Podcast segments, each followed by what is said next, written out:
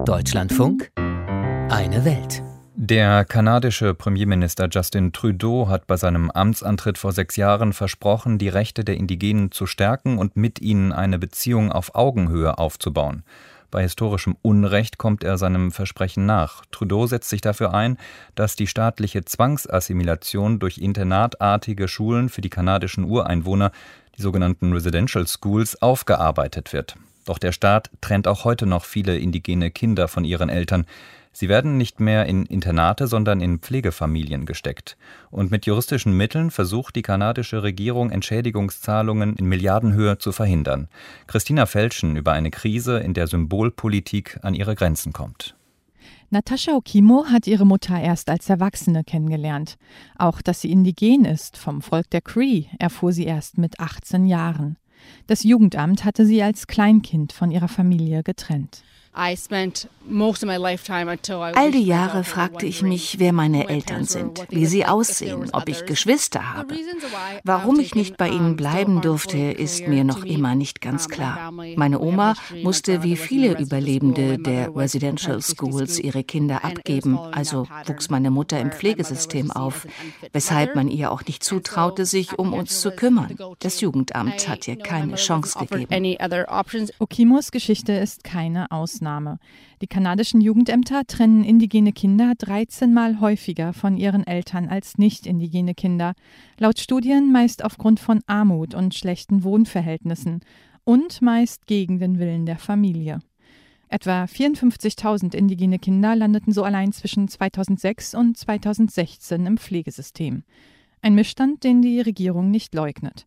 Premier Justin Trudeau beklagte in einer Pressekonferenz die inakzeptablen Ungerechtigkeiten, die zu viele Kinder und Familien im Pflegesystem erfahren.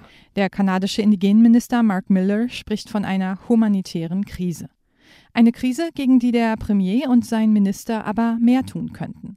Der kanadische Gerichtshof für Menschenrechte hat die Trudeau-Regierung schon 2016 dazu verpflichtet, die Ursachen zu beseitigen und Betroffene zu entschädigen. Doch dagegen geht die Regierung juristisch vor, zuletzt mit einem Berufungsverfahren am Bundesgerichtshof. Ihre Argumente? Die Zahlungen würden den Staatshaushalt belasten und Opfer von systemischer Diskriminierung dürften keine individuelle Entschädigung erhalten. Einwände, die Richter Paul Favell vorletzte Woche in seinem Urteil als haltlos zurückwies. 40.000 kanadische Dollar, knapp 28.000 Euro, sind für jedes indigene Kind vorgesehen, das zwischen 2006 und 2016 von seiner Familie getrennt wurde. Auch wenn sich der genaue Betrag nur schätzen lässt, wäre das eine Milliardensumme. Trudeau äußerte sich nicht zum Urteil, sehr wohl aber Jagmeet Singh, der Vorsitzende der oppositionellen Sozialdemokraten. Auf Twitter schrieb er: Heute haben indigene Kinder einen Sieg errungen.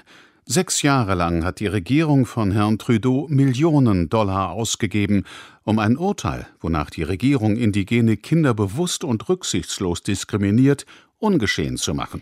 Dass es 2016 überhaupt zum Urteil kam, ist einer ehemaligen Sozialarbeiterin zu verdanken. Cindy Blackstock. Ich habe Familien in North Vancouver betreut und gegenüber in der Squamish Nation. Dabei fiel mir auf, dass staatliche Leistungen, die in der Stadt üblich waren, im Reservat nicht zur Verfügung standen. Der Staat stellt Reservatsbewohnern weniger Geld für Bildung, Gesundheit, Infrastruktur und präventive Familienhilfen pro Kopf zur Verfügung als anderen Bürgerinnen und Bürgern. Und das, obwohl Indigene im Gegenteil sogar mehr Unterstützung bräuchten, um das Trauma der Residential Schools zu bewältigen. Bei Erwachsenen wird diese Ungleichheit kaum thematisiert. Für Kinder aber hat der Staat einen Schutzauftrag. Die Konsequenz? Er nimmt junge Indigene aus den Verhältnissen heraus, die er oft selbst durch Unterfinanzierung geschaffen hat. Sobald die Kinder im Pflegesystem sind, zahlt die Indigenenbehörde alle Kosten aus einem anderen Topf. Damit gebe der Staat Jugendämtern einen zusätzlichen Anreiz für Trennungen, schrieb das Gericht 2016. Als Sozialarbeiterin hätte ich viele Trennungen vermeiden können, wenn ich den Familien zum Beispiel bessere Wohnungen hätte besorgen dürfen.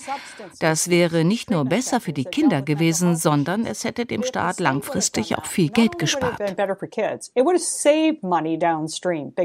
Blackstock kündigte und wurde Professorin an der renommierten McGill University in Montreal. Der Regierung des damaligen konservativen Premiers Stephen Harper präsentierte sie zwei Konzepte, wie die Krise zu lösen wäre. Durch bessere Infrastruktur und Familienhilfen in Reservaten. Beide wurden ignoriert.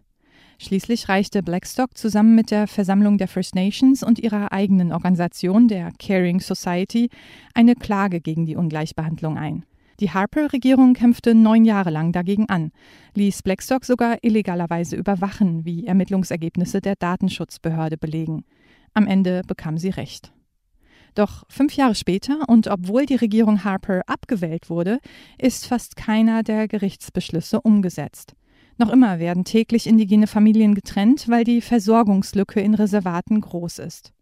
In den kommenden zwei Wochen kann die Regierung das Urteil abermals anfechten und vor das Bundesberufungsgericht ziehen, sagte Cindy Blackstock dem Sender CBC. Jetzt wird sich zeigen, ob die Regierung endlich die Waffen niederlegt und indigene Kinder gleichberechtigt behandelt.